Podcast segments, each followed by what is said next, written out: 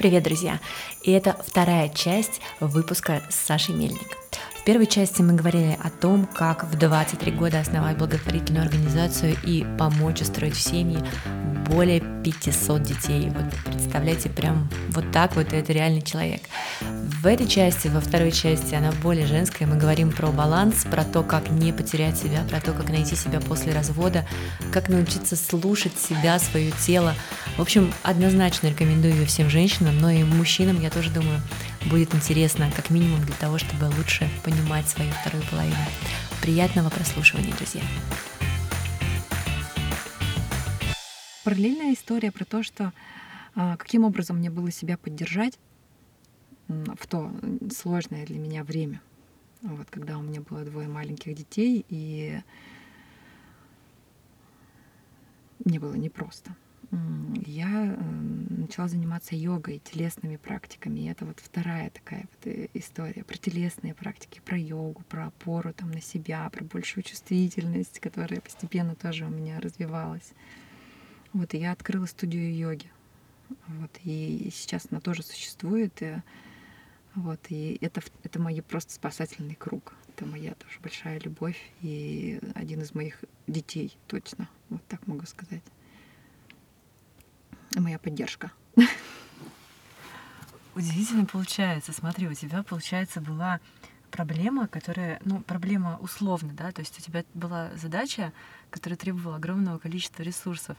И ты так удивительно организовала свою жизнь, что ты нашла, во-первых, поддерживающее дело, которое забирало твои ресурсы, но и давало тоже. Однозначно, да, это такой а, обмен. Во-вторых, ты обмен, да, вот хоро- хорошее слово подходит. А во-вторых, ты, получается, себе нашла опору, подспорье в виде вот телесных практик, йоги, там чуть дальше психологии, да, или она уже на этом этапе появилась? Позднее появилась, а, Позднее. психотерапия, да, появилась. Потом случился развод, вот, и я обнаружила себя абсолютно инфантильной, а, какую-то взрослую жизнь интегрированной, а, вот как раз наивной, не самостоятельной, вроде бы там по возрасту взрослой, а на самом деле совсем не взрослой девушкой. Вот, и нужно было как-то учиться на себя опираться. Я помню, что в тот момент я ходила э, в Дживу на индивидуальные занятия йоги Айенгара и говорила, дайте мне, пожалуйста, побольше пост стоя, э, чтобы хоть как-то почувствовать почву под ногами, чтобы хоть как-то вот ну, укрепленность в себе ощущать. Позднее, да, позднее появилась психотерапия там, чтобы как-то себя это дальше продолжать э, взросление свое. Вот.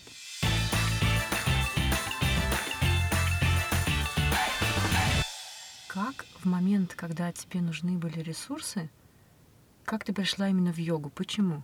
Почему, я не знаю, не в зал в спортивный? Почему не на пение? Почему йога? Так сложились, наверное, обстоятельства. Сейчас вот понимаю, что я очень сильно соматизировалась тогда. То есть у меня были очень сильные гаймориты, я не могла дышать. В том, что у меня было, там мне было сложно дышать.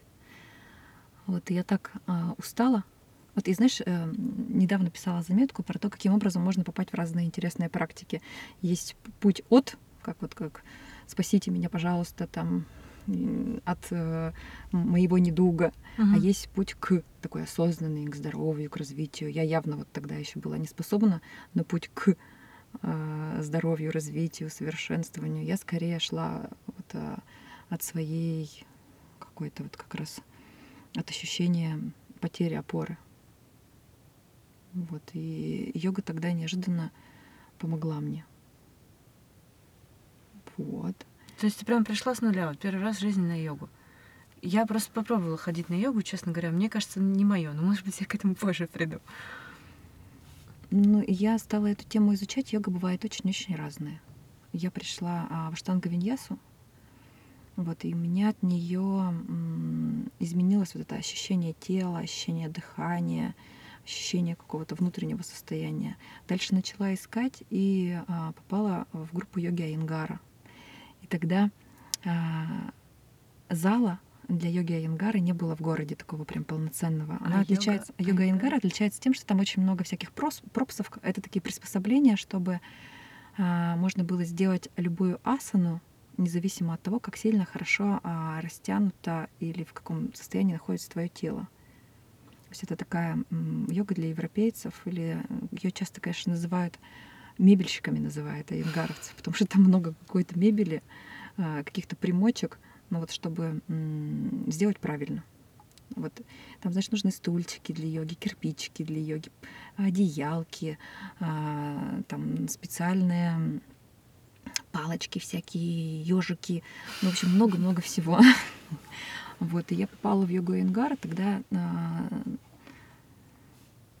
просто вот в зал и вдохновилась а, тем, что для меня тело стало открываться как целый мир.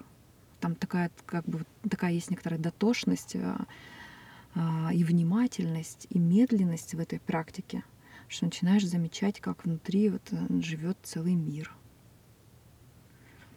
Вот, и я тогда загорелась, у меня появилось желание ну, вот сделать какой-то более или менее подходящий зал для йоги Айенгара именно, чтобы там вот можно было прийти человеку в, в любом состоянии здоровья и мочь заниматься. Вот, и там это сильно меня тогда идея влекла за собой. Видишь, меня идеи-то влекут.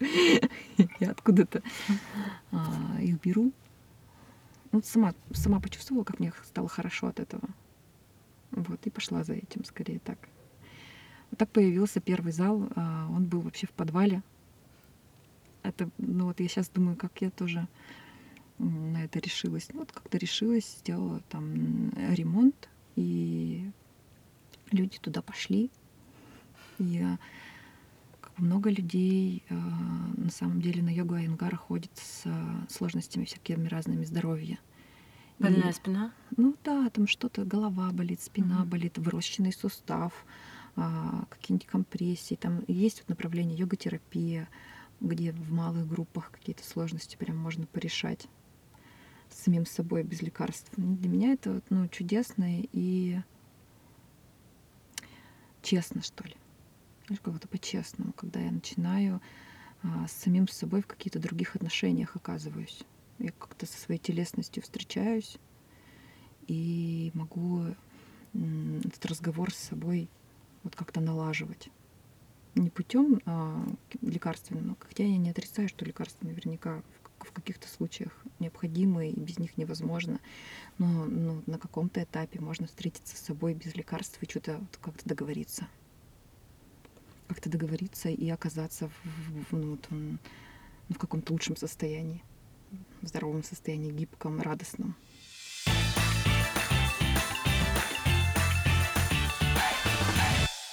Можно ли сказать, что здесь у каждого свои рецепты? Ну, конечно, это я только про свой опыт рассказываю. Ты сказала э, такую фразу, на мой взгляд, очень важную. Ты сказала, я искала. Вот, ты пришла в йогу и искала, искала направление, и в итоге осталась вот угу. йоге Айнгари. Йога Айнгара, да. Угу. Угу. Вот. А... Вот этот процесс поиска, он, наверное, подходит э, всем. Когда ты приходишь, э, можешь писать, как это происходит? И ты приходишь куда-то, я не знаю, в спортзал, и ты наблюдаешь зачем? За реакцией своего тела, насколько тебе хорошо, э, хуже, лучше. То есть э, как ты понимаешь, что ну, что-то еще не то, надо искать дальше? ну, отклика нет внутри. Ну, знаешь, вот как скучно. Скучно. Да. Хотя скука может рождаться там по разным причинам, да. Но это э, я скорее замечаю, что если это то, угу. то у меня есть вот э, мой эмоциональный такой отклик, типа, о, кажется, мне здесь интересно. Это возможность следовать за своим интересом. То есть вот интересно. Ты как чувствуешь свой интерес? у меня повышается работоспособность, я перестаю уставать. И я не замечаю, например, если это дело, которое мне интересно, как проходит время. То есть мне настолько интересно, что я... Угу. Ну, вот эта потоковость возникает. Да, потоковость, да. да. Вот, а... Есть книга «Поток» Михай. Да, читала. И там же есть такой классный рецепт про то, что поток, состояние потока — это когда я делаю что-то, что мне нравится, но мне это немножко сложно. Угу. Ну, там вот это есть как зона роста всегда. Я всегда немножко делаю что-то, что кажется мне сложнее, чем я могу сейчас. Да, сложнее, чем я могу сейчас. И вот йога Янгара, понимаешь, там вот есть это ощущение усложнения практики. а, ты вроде там уже что-то освоил, пришел там на следующий класс и думаешь, нет, вот я еще, оказывается, вообще вот в самом начале. И это развивает интерес. То есть она интересная.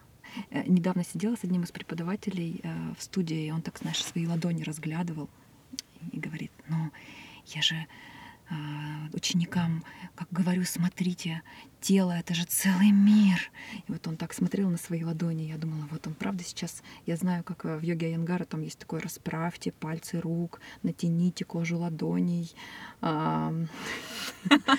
посмотрите, как, как у вас расходятся пальцы на ногах или не расходятся, как действует а, там в той или иной асане, там заворачиваются бедра изнутри наружу. И эти а, инструкции, они как бы становятся с каждой э, более глубокие. более глубокие, да, и ты как бы так раз снаружи, раз и вглубь, вглубь, вглубь, и замечаешь, что эта глубина, она кажется бесконечная в этой практике, там нет вот этого ощущения поверхностности, встал, упал, отжался, там вот там есть это ощущение, о, я чувствую по-другому, и я снова чувствую по-другому, там. Ты производишь впечатление человека, который для меня, безусловно, субъективное ощущение, но для меня ты производишь впечатление человека, который идеально владеет своим телом. Нет, Аня, что ты? Это а... ты очарована.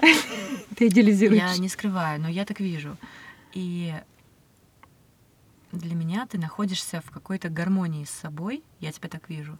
Ты в гармонии с собой, в гармонии со своим телом, а если ты не в гармонии, ты для меня сейчас это вообще было открытие, ты говоришь, я испытываю там тревожность, я тревожусь. Ну, то есть ты эти эмоции чекаешь и отдаешь от них себе отчет. То есть, как минимум, ты их способна распознать и вот как-то, значит, миру дать. Это результат чего? Это... Это результат, э, с одной стороны, телесных практик, а с другой стороны, это результат в большей степени там, пытаюсь посчитать, 7 или 8 лет психотерапии, личной психотерапии. То есть там, как психотерапия это возникла дальше в жизни. То есть я развелась, и мне стало еще сложнее жить. Да, и я пошла на психотерапию, потом пошла на первую ступ ступень гештальт-терапии. Ты знаешь уже, что это такое. И целью моей было ну, вот, э, в большую адекватность, как попасть я начала сомневаться в собственной адекватности и в том, что то, что я делаю в жизни, это как вот осознанно. Спонтанность это, конечно, хорошо, но не всегда. Вот. И вот это вот, а, как ты говоришь, чекать. Чекать, что я чувствую, это оттуда. Из психотерапии? Ну, из гештальтерапии, да. Но хочу тебя разочаровать там про то, что я очень сильно там владею своим телом или прекрасно там. Я в пути, я в процессе. Вот я в каком-то процессе, который мне, как знаешь, я следую за своим интересом. Пока могу сказать, что мне кажется, что я ну, какой-то путь прошла к большей там этой адекватности, в реалистичности. Вот, и я осваиваюсь. Все мы в процессе, но мы же сравниваем с собой. Так вот. А, ну что еще, знаешь, там может быть про, про доверие телу, можно сказать, вот какой-то опыт. 14 лет назад я родила ребенка, да, и 5 месяцев назад я родила ребенка. Доверие телу сейчас у меня больше. Там хотя бы просто то, что я решилась дома рожать. Да, это да. такая история про доверие телу. Ну, я просто, видишь, я всю беременность вела какие-то телесно ориентированные, там, телесно-танцевально-двигательные практики, гвозди, терапию вела, и вот была в какой-то хорошей согласованности с собой, да, и со своей телесностью. И у меня было вот это ощущение, что все хорошо.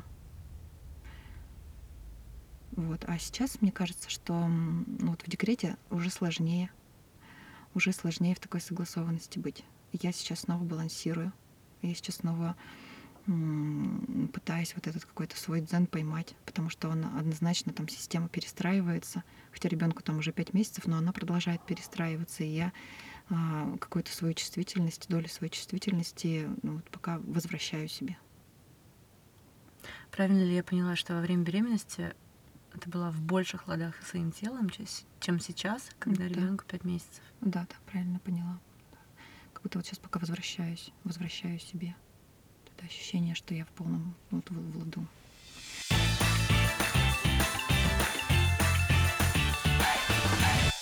Сегодня была на йоге. Mm-hmm. Сегодня была на йоге мама и малыш. Это, конечно, прикольно. Я раньше смотрела, ну, вот приходят к нам в дживу эти мамы с малышами, думаю, ну да что они там, этот час дети ползают вокруг. А как можно вообще позаниматься хорошо? В чем ценность? Так а сейчас я очень ценю эти э, занятия. Да, она ползает вокруг, но я что-то делаю, делаю как вот сама собой для себя что-то ну, как вот больше ощущаю, чувствую. Там, если что, преподаватель может ребенка взять и поносить, пока она что-то там чем-то недовольна. А я выхожу оттуда, и у меня есть ощущение, что я ну, как-то себе позаботилась. Это хорошо, приятно. Как еще ты заботишься о себе? Мне кажется, основная моя, как вот, я разрешаю себе двигаться в сторону своего интереса, даже если это зона какая-то непознанная неизвестное. И иногда уже очень страшно от чего-то отказываться, что-то вроде в чем то уже хорошо сориентирован. Там вот солнечный круг. 11 лет ему. Я вроде в этой теме хорошо сориентирована. И мне было тяжело от этого отказываться, но вот основная моя идея в том, что если мой интерес сдвигается, меняется, что я могу себе позволить уже вот двигаться за ним. Вот это это моя... некая прерогатива?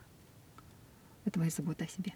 А это и забота о себе? Да, это моя забота о себе, о том, чтобы вот, ну, как-то быть внимательной к тому, что мне интересно сейчас. Вот в этом развиваться. Вот, видишь, там про психотерапию тоже интересно, что я на второй ступени гештальтерапии там можно начинать практиковать. Ну и желательно начинать mm-hmm. практиковать. Потому что так много сомнений в себе. Ну ты сам вроде бы там недавно вот был неадекватушка. Как можно начать практиковать? А, учебные клиенты появляются. И там для меня такая история развернулась, что у меня появились учебные клиенты, а до этого я еще вела вот гвоздитерапию в Дживе, и что это тоже целый мир и что это интересно, и что а, там клиент рекомендует меня кому-то еще, там появляется больший запрос, большее количество времени я начинаю этому уделять, и мой интерес взял и переместился. Вот, и это было любопытно там вот разрешить себе пойти в эту сторону. Вот я пока а, там третий год в этом ориентируюсь. И вот пока разрешаю себе а, быть в этом процессе. И это очень интересно. Ну и сейчас декрет. Декрет я пытаюсь а, заботой о себе так жизнь выстроить, чтобы свой этот интерес не потерять, а, не отдать всю себя ребенку. А как ты это разграничиваешь? Вот можно какие-то конкретные примеры? А что ты, а что ты имеешь в виду разграничиваешь? Ну вот смотри, ты говоришь, я стараюсь следовать за своим интересом. Когда мы смотрим на некий отрезок жизненного пути, все понятно. Угу. Когда мы говорим о какой-то ежедневной о заботе угу. о себе, о ежедневных выборах, угу. что это вот в каждом дне? У тебя есть э, дочка, пять месяцев, и что такое заботиться о себе каждый день? Что такое следовать своему интересу каждый день? Это выделять э, даже маленькие отрезки времени на то, чтобы посвятить себя тому, что интересно. Будь то там эта книга или а, аудиолекция как на какую-то тему, которая меня сейчас интересует. Или написание маленького текста. А, или как вот нахождение времени для работы.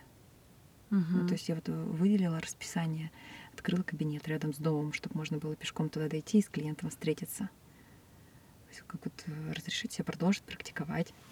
Я видела фотографию, очень уютный кабинет получился. Да, меня тоже это как радует. А, причем в таком месте. Я параллель проводила, потому что я когда открывала студию йоги, он был в подвале, угу. в таком как бы неприглядном месте. Думаю, думаю, тоже думала, пойдут ли люди. А сейчас у меня рядом с домом оказалось не так много прекрасных мест для аренды. Я тоже как арендовала офис в трудовых резервах. А это вообще старое такое здание старого-старого катка. Угу. Но зато там никого нет, а практически там сдаются офисы, и вот можно разговаривать и не переживать, что кто-то услышит за дверью или помешает. Ты понимаешь? Да. Там я хотела сделать уже островок какой-то уюта в центре. Ты, получается, сделала там ремонт? Как ты преобразила это пространство? Да, вот. Это тоже творчество. Ну, как разрешать творчеству быть. Даже в, вот, в том, чтобы там кабинет как-то обставить. Это прикольно. И получается, ежедневная забота о себе, она складывается а, в том, что разрешать себе, себе делать каждый день то, что ты Хотя хочешь. Хотя бы понемножку, да? Хотя бы понемножку. Да, иначе можно выгореть. Вот знаешь, я слышала про эмоциональное выгорание мам да, первый конечно. год жизни. И там же вот это есть ощущение, что я себя потеряла. А где я в этой цепочке бесконечных да, кормлений, да, подгузников? Да, а, а я сейчас кто? А имею ли я право а, там от ребенка отойти? А имею ли я право на собственную какую-то теперь жизнь? А точно ли я еще компетентна в том, что там, там есть ощущение, что, что все, все потерялось? Вот. И ну, там про эмоциональное выгорание для меня это вопрос вот этих маленьких шагов когда и окружение выстраивается там каким-то образом. Отношения важны какие с родственниками, с мужем, чтобы они тоже могли тебе позволить это время себе выделить. Как ты отвечаешь себе на вопрос, имею ли я право отойти от ребенка? Ну, отойти, понятно, не в прямом смысле, в переносном. А, знаешь, я слушала какого-то блогера, э, тоже Момского. И мне так откликнулась фраза, что ей няня возвращает ребенка. Она говорит, ох, вы сделали снова хорошую маму. Вот молодцы. Вот, сделали хорошую маму. Теперь я могу быть полноценно радоваться. Вот для меня как это разрешить себе отойти, это снова сделать себя хорошей сделать себя хорошей мамой. Вот. Надень маску вначале на себя, потом на ребенка. Я тут столько историй всяких а, ну, слышала. Понятно, что вот в материнстве там начинают э, появляться в поле а, какие-то истории про других мам, которые, которые не справились. Ну, про то, что вот, к чему приводит это эмоциональное выгорание. Там послушаешь эту историю и думаешь, да, это хорошая идея. Одеть маску вначале на себя, чтобы вот сберечь. Счастливая мама, счастливый ребенок. Вот так.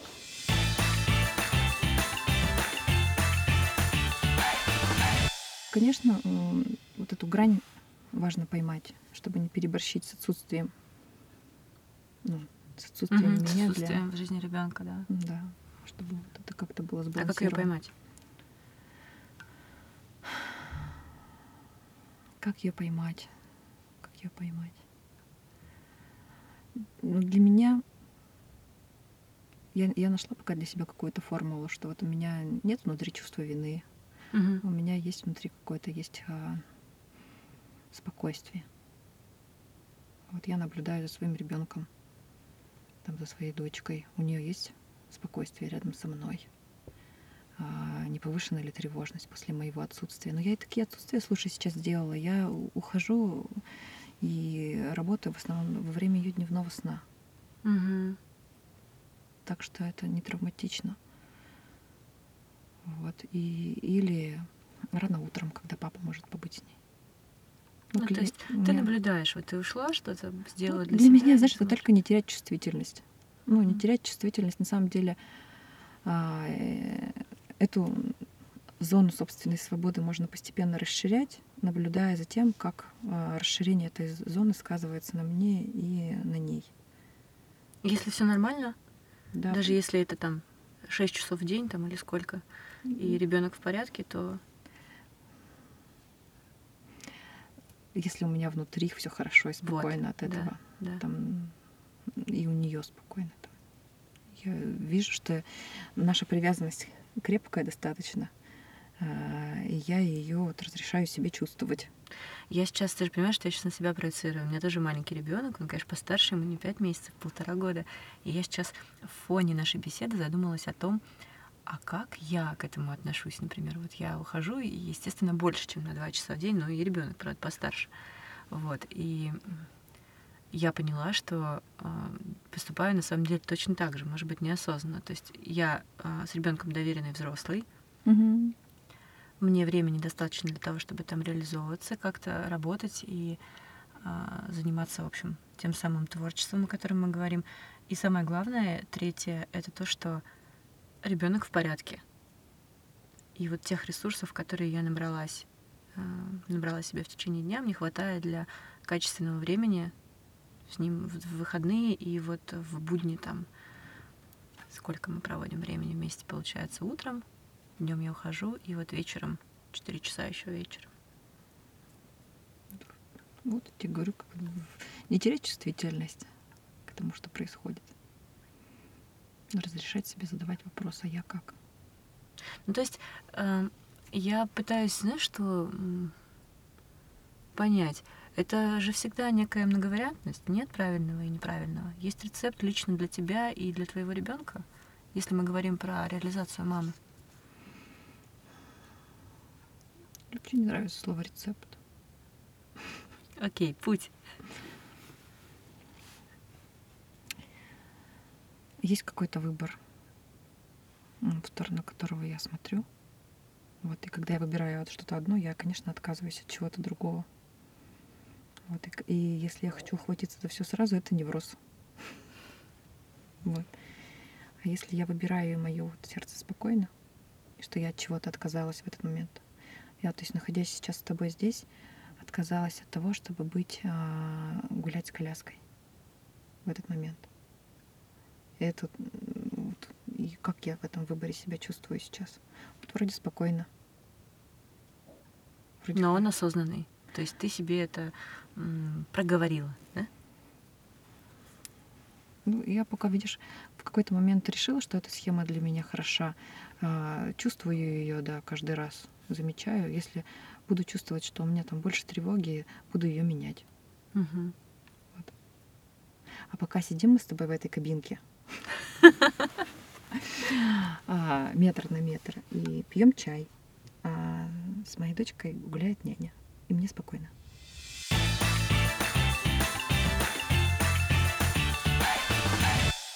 Саш, вот скажи, пожалуйста, я слышу очень много про внутренний мир, если можно так сказать, про телесность, про поиск себя, про внимание к своим интересам и желаниям.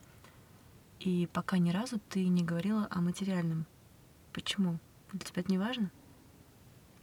Конечно, важно. Ты просто меня не спрашивала, Аня. Да, конечно, важно. То есть э, это тема, в которой сейчас э, много неизвестности. Вот мы сегодня сидели с, э, в Дживе с управляющей и думали, как сейчас вот экономика развернется к бизнесу, каким образом мы будем дальше жить. То ли там в онлайн переходить каким-то образом, то ли что-то. Сегодня там позвонила клиентка и сказала о том, что заморозьте абонемент.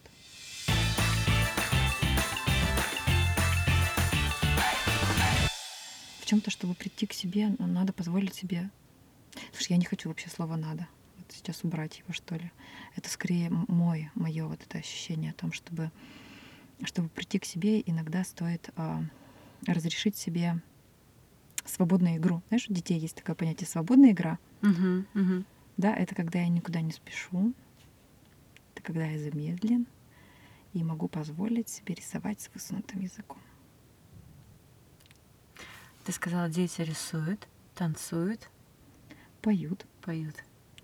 А, ну, иногда вот болтают, как играют во что-то. Ну, что-то такое, угу. которое скорее не из надо, вот, а из хочу. Вот. Дурят. Иногда ты, мы, ты становим... иногда мы становимся же очень взрослыми, умными, разумными, рассуждающими, логичными, последовательными, серьезными. И в этом теряется вот эта спонтанность, творчество, радость, улыбка, ощущение какой-то вот яркого момента теряется. Да, и в этой торопливости, там, в этом ритме, который сейчас есть, легко это ощущение потерять. И вот иногда для меня стоит мой, мой рецепт возвращаться к своему хочу, даже если оно какое-то ну, выглядит для кого-то со стороны как какая-то блажь. блажь. А что это в жизни? Ты можешь э, начать рисовать, да? Да, начать рисовать, а, начать танцевать, начать хаотично двигаться, начать петь в душ. Знаешь, говорят, что если женщина поет, угу. когда готовит, например, да, значит в, в доме все хорошо.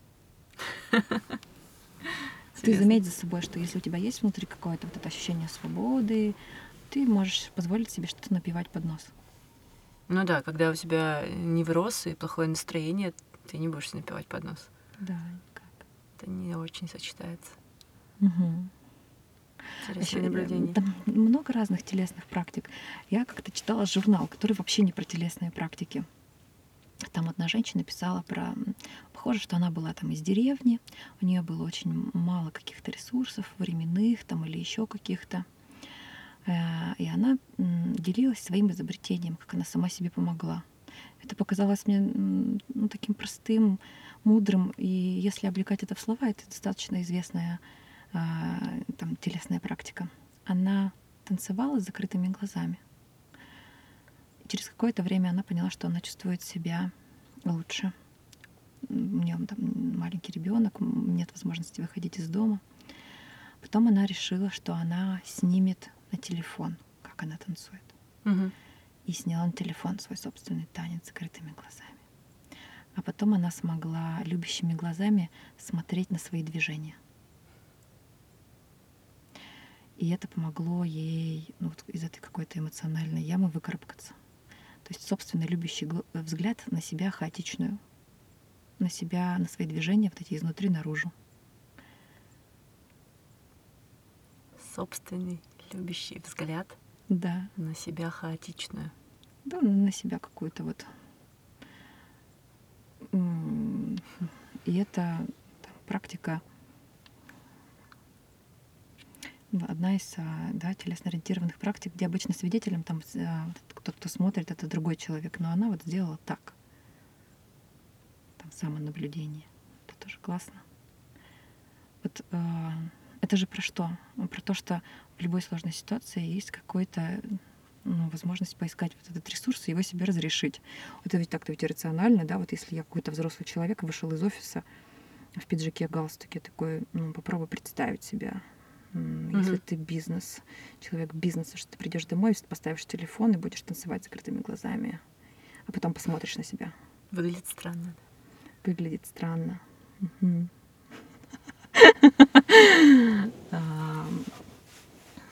Но э, потом ты снимешь этот пиджак, этот галстук, зайдешь домой, оденешь тапочки, пижаму, выдохнешь, как-то почувствуешь себя, и, может быть, это будет возможным.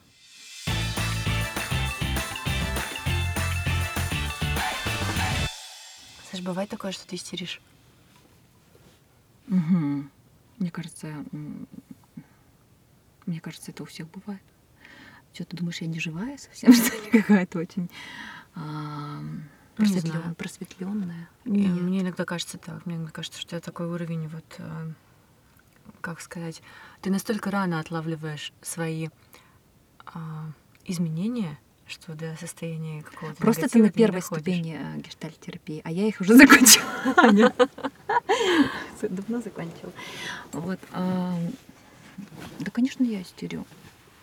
А, ну, просто что ты имеешь в виду здесь под истерикой? Я бываю в унынии. Я бываю в ощущении, что мне одиноко. Я бываю ну, в какой-то детской позиции. Ты принимаешь эти состояния? Я знаю, что если совсем не дать им быть, то я в этом на самом, ну как буду, если это сильно отрицать, то будет только хуже. Вот, а так, если э, я могу за этим наблюдать, этому проявиться, оно закончится. Ну, на самом деле я еще и продолжаю все равно я считаю, что чтобы быть хорошим терапевтом, нужно продолжать и свою личную терапию, и супервизию. То есть у меня есть какая-то поддержка, я могу там опираться на сообщество, там, смотреть, адекватно я, неадекватно На самом деле, если, в ну, вот если терапевт в плохом состоянии, очень сложно работать. Поэтому там одна из задач психотерапевта быть в хорошем состоянии и за ним как присматривать. У каждого психотерапевта есть свой собственный психотерапевт. Да, но как-то надо обрабатывать.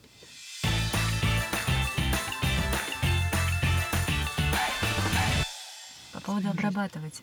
У нас такое время сейчас, что в нас втыкаются какие-то бесконечные источники, бесконечные потоки информации. Угу. В том числе то, что у нас у каждого в кармане, телефоны, гаджеты и так далее. Угу. И в связи с этим очень актуальным становится понятие цифровая гигиена.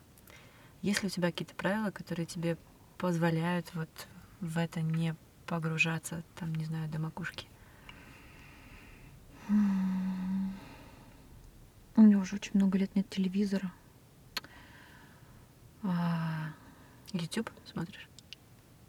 Слушай, я, на самом деле иногда мне кажется, что я к очень малому, как вот, к источникам информации, к очень малому подключена. Вот. И иногда я, правда, могу чего-то не знать, потому что я просто ну, что-то успеваю прочитать где-то, поймать, а что-то нет. То есть э, э, ты мне можешь сейчас какие-нибудь новости рассказать, а я не буду этого знать. Я очень поверхностно какие-то вещи знаю. Это осознанная позиция? Ты да. отключаешься от информпотока, чтобы не тревожиться на эту тему? Я, у меня скорее есть там ну, какой-то один канал, который я читаю, там ему доверяю. Какой? Один, один, Можешь два. назвать? Ты, я не хочу вот сейчас э, склонять к чему-то. Ну, там вот для меня как один-два выбрать.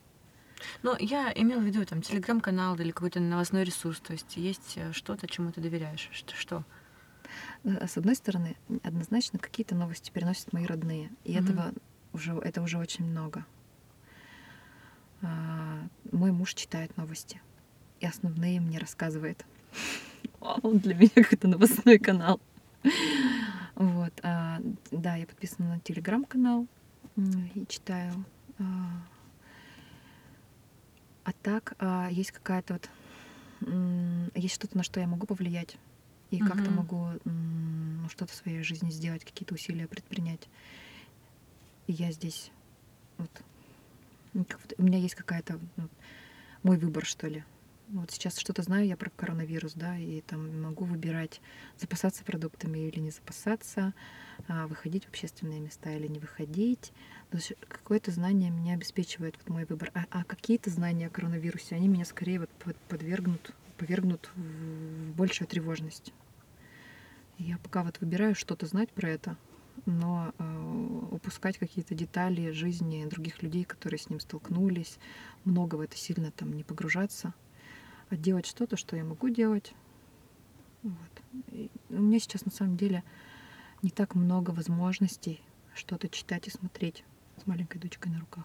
Поэтому я выбираю слушать какие-то вебинары на те темы, которые мне интересны. Ну, однозначно развитие ну, в психотерапии. В чем-то я продолжаю ориентироваться.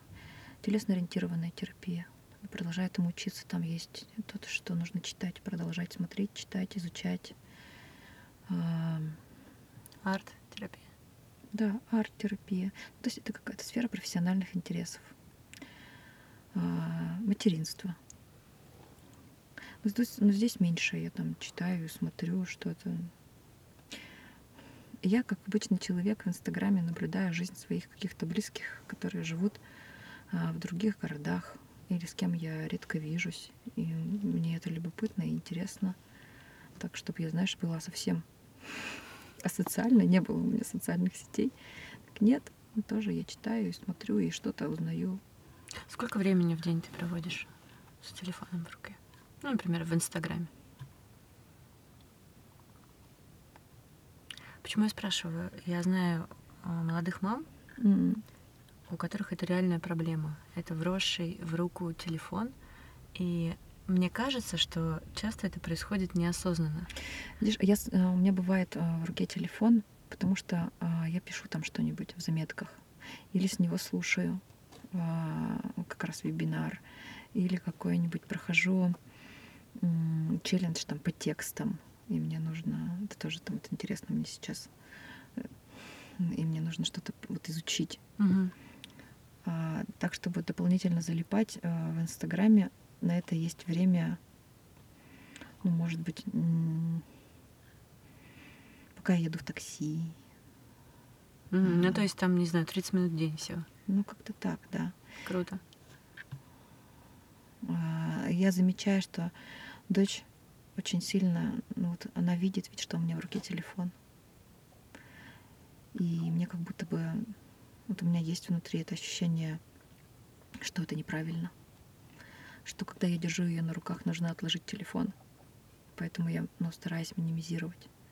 Хотя много жизни, да, параллельной вот этой жизни, она происходит там, в этом экранчике. Вот много всего любопытного, интересного. Да, и я себя прям осознанно развира- разворачиваю в сторону быть с ребенком. Но меня сейчас в последнее время, слушай, спасает это Яндекс станция. М, Алиса? Да. А, И можно подключить телефон к ней и какие-то аудио а, вебинары слушать просто вот фоном, то есть не держа телефон в руках и ничего не смотря. Это пока моя находка вот последнего времени. То, о чем ты говоришь, очень актуально, потому что, да, там, ну, чтобы как-то присутствовать в контакте с другими людьми, это во многом через телефон происходит. Я еще а, общаюсь в Телеграме через аудиосообщения с, ам, ну, вот часто с кем-то, кто в другом городе. Как-то Поддерживаю контакт и замечаю, как у меня дочь тоже на это смотрит с удивлением. Откуда голос. Поэтому Яндекс станции а, включаю какую-нибудь лекцию и могу быть вот с, с ребенком без телефона. Ну, вот, играть, ходить, гулять по дому, чем-нибудь интересным заниматься. И одновременно слушать. Мне пока нравится этот вариант. Аудиокниги тоже так слушаешь? Аудиокниги. Люб- книги люблю читать.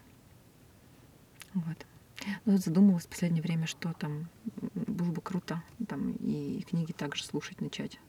Но пока у меня вот этот ам, план, что мне нужно послушать и изучить, он слишком велик, я почти не успеваю какую-то художественную литературу читать. У тебя есть какой-то лист, э, не знаю, заметка, куда ты скидываешь все, что тебе бы хотелось узнать, изучить, попробовать? Знаешь, я такая, я такой блокнотный человек. У меня- тебя запись, да, Э, Да, у руками? меня, у меня всякие блокнотики, э, расписание там вручную написанное. Ну и в телефоне тоже, ну вот вручную в последнее время что-то я себе пишу. Одна там тетрадочка по телесно-ориентированной терапии, другая тетрадочка дневник мамы. Еще, еще письменные практики мне нравятся. Третья тетрадочка еще для чего-нибудь. Я, кстати, завела себе пару недель назад тот самый блокнот в точку, который Bullet Journal. Вот, и пробую освоить. Ну, на самом деле все просто. Это, там, не знаю, много лет еще со школы. А, Но я добавила туда рефлексию. То есть не просто расписание, это там в телефоне все есть, а вот что-то такое, как этот день прошел. Недалеко пока до каких-то там вклеивания фото, какого-то оформления, но одно даже вот то, что я как-то по прошествии дня там 10 минут этому уделяю, Мгм. какие-то основные вещи записываю, ты знаешь, что это так хорошо становится? Да, есть же вот эти путь художника, там она пишет Мгм. а, об утренних страницах. Да. выгружать из головы, выгружать. Ну, чтобы оно там не варилось бесконечно одно и то же. Это очень помогает, правда. Мне тоже помогает, ага. Ты хорошая. Если нет психотерапевта... А, слушай, читала, потому что если вы не можете ходить на психотерапию, то а, пишите каждый день по 30 минут на протяжении 10 лет. Там, или больше, вот как-то так. И это будут тоже хорошие изменения.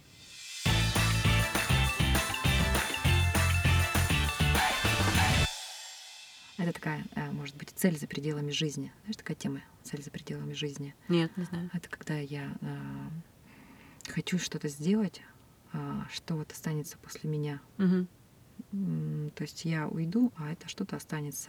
И пока я живу, если у меня есть эта цель за пределами жи- жизни, то есть я понимаю, что она не как вот мной, может быть, я даже не закончу что-то, какое-то движение к этой цели.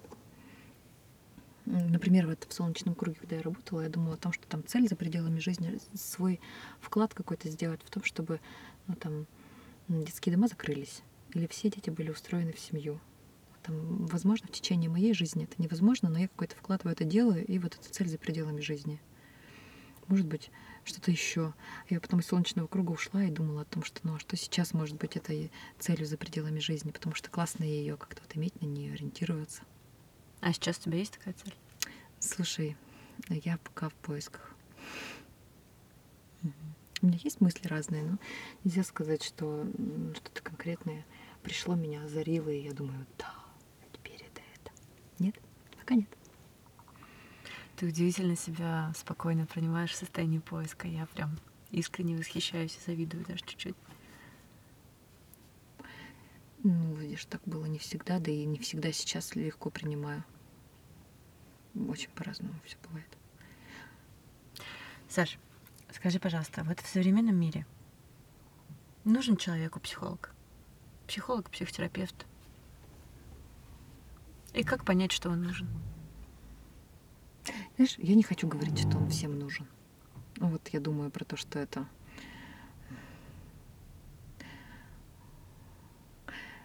Зубы тоже ведь не всем нужно чистить. Да ладно. Ну, вот кому-то нужно, а кому-то нет. Ну, что, что за пример с зубами? Там все просто. Там бактерии, наука и привет. У кого-то просто чуть более крепкая эмаль, и можно их долго не чистить, а у кого-то ну, не обязательно, достаточно. Не обязательно зубной щеткой, знаешь, там в Индии палочкой чистят какими-нибудь. Ну да, там еще стоматологи есть, которые так Видишь, на, на психотерапию приходят люди обычно, у которых а, как было уже не работает, а по-новому не знаю как. Это вот эта самая новая картина мира, да, которая формируется? Ну вот, а, если обычно у человека, как ему кажется, что да все зашибись, даже если он придет к психотерапевту, он там не останется.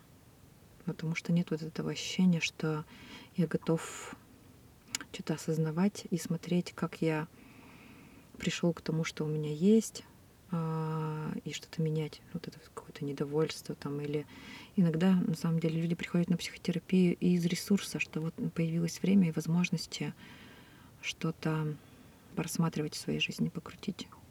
Но это все равно какая-то степень вот этой осознанности и мотива внутреннего. Вот поэтому, если есть он этот внутренний мотив, есть это ощущение, что так как э, я жила раньше, я больше не хочу, а по-новому не умею, то это хороший способ как-то с этим разбираться. Психотерапия хороший способ. Возможно, есть какие-то еще способы письменной практики. Но а, я только своим опытом могу поделиться, что мне этот способ очень помог. Вот, разглядеть как-то, где я есть сейчас, как я сюда пришла, в эту точку, какие выборы совершила, взять за них ответственность и мочь вот такое пространство вариантов собственных действий из того, что есть, разглядеть. Так. Саш, спасибо тебе огромное за разговор. Он получился теплым для меня очень неожиданно. И ушел в такую сторону, которую я изначально не предполагала. Да, а как ты хотела? А, ты знаешь, это всегда тоже процесс, то есть я могу продумать скелет и могу попытаться mm-hmm. обозначить точки, а, темы, да, в которых мне хотелось бы, чтобы человек раскрылся, о которых мы должны поговорить. А как до конца это будет, я никогда не знаю. Mm-hmm. Интересно такой тоже mm-hmm. момент. Ну да, мы как в разные уголочки заглянули. Друзья, спасибо, что дослушали этот выпуск до конца. И после такого искреннего, душевного разговора с Сашей мне захотелось поделиться с вами тоже чем-то личным. Пожалуй, я это сделаю. Я расскажу вам о том, для чего мне этот подкаст. Я выпускаю эпизоды нерегулярно. У меня нет ни планов, ни четких дедлайнов, ни намерений по монетизации. Дело в том, что это мое хобби. Это моя отдушина, мой такой творческий акт, процесс, который доставляет мне огромное количество удовольствия общаться с интересными людьми, находить их в своем окружении и задавать им всякие разные интересные вопросы. Такой способ поддержать себя. Спасибо, что вы слушаете. Помимо подкаста и вот такого хобби, у меня есть двое детей-погодок, работа full time в IT-компании, и попытка жонглировать между всеми этими шарами, сферами своей жизни, попытки все успевать. И очень часто герои в этом помогают, давая мне ответы на те вопросы, которые задаю себе я сама. Ну а почта и мой инстаграм для обратной связи по-прежнему находятся в описании к выпуску. Подписывайтесь, ставьте звездочки, делитесь мнением. До встречи в следующих выпусках.